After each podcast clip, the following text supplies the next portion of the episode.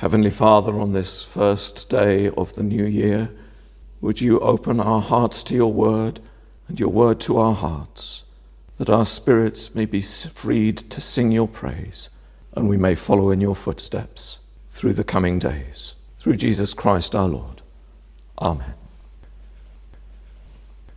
This is Thomas Hardy's The Darkling Thrush, which he wrote for the 31st of December 1900.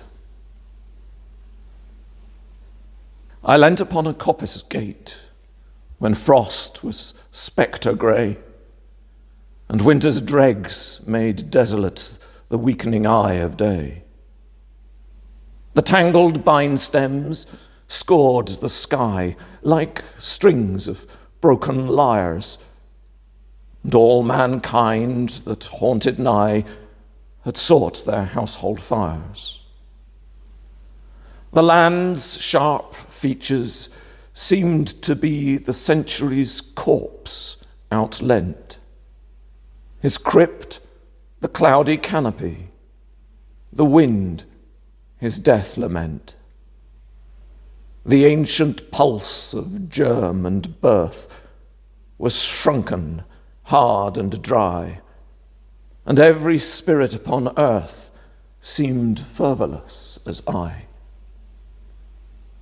At once, a voice arose among the bleak twigs overhead in a full hearted evensong of joy illimited. An aged thrush, frail, gaunt, and small, in blast beruffled plume, had chosen thus to fling his soul upon the growing gloom. So little cause for carolings of such ecstatic sound was written on terrestrial things afar or nigh around, that I could think there trembled through his happy good night air some blessed hope whereof he knew, and I was unaware.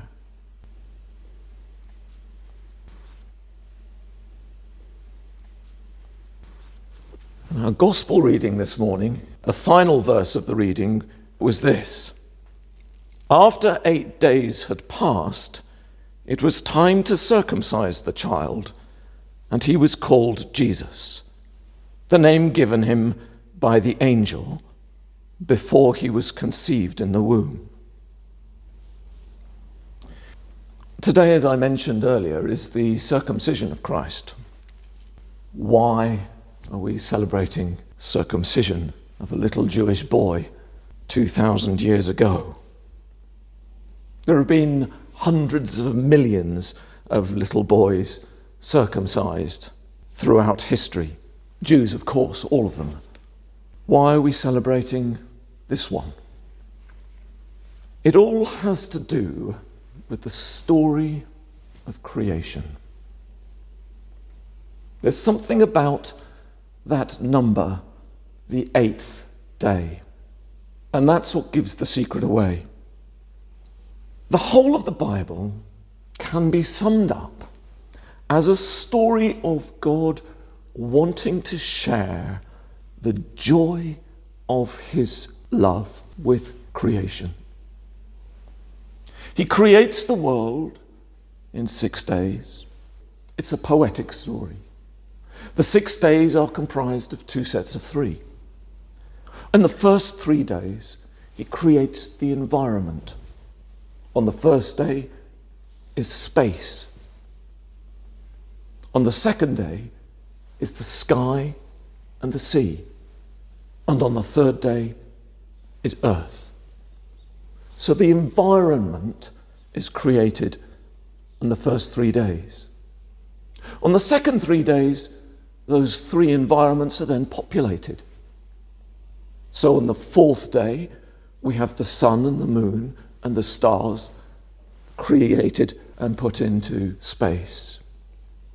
On the fifth day, the sky and the sea are populated with the birds and the fishes.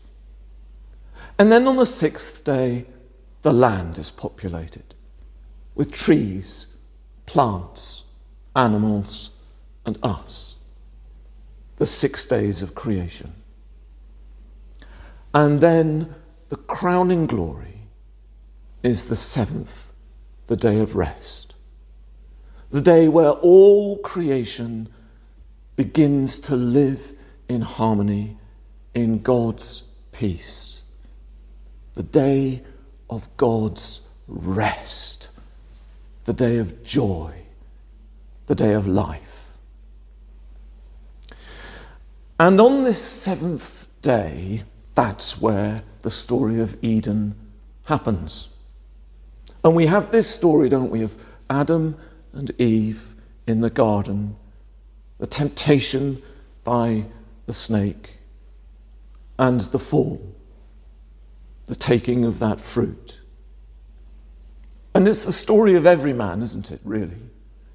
The story of all of us, that we somehow seem to mar everything that's given to us in one way or another, as individuals, as communities, as a species, as humankind. And yet, God longs for his joy and his love to be with us. Of course, we had to be created to choose. We had to be created to love. And in that is the seed of the ability to not love, to take instead of to give. And so the fall happens, and we mar ourselves with sin and darkness. And what to do about it? How to rescue us then from ourselves? How to restore this joy that overflows from God's being to bring us back into His presence? Well, that's part of what the promises to Abraham, the choice of Abraham in the deserts and in the wilderness, with this blessing of God's abundance to come and to share God's blessing with the rest of the world.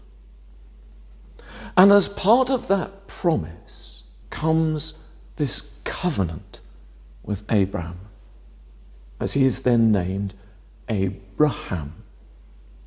And in that covenant, God says, I shall promise you to give you joy and the whole earth in return seek to live in love. And the sign and the seal of that promise was circumcision. One could, on one face of it, describe it as the mutilation of the genitals, couldn't you? And yet, it's a symbol of the seed that goes on to produce life being set aside for God. And it happens specifically on the eighth day of life. Why? Because it's the new day after the seventh. There's the seven days of creation, the six where God makes the earth and the world, the seventh day of rest on which we fall, but the eighth day is the day of the new beginning. And so the covenant is the promise of this new life that's offered to all. Later on, when Moses comes and leads the people of Israel, the law is given.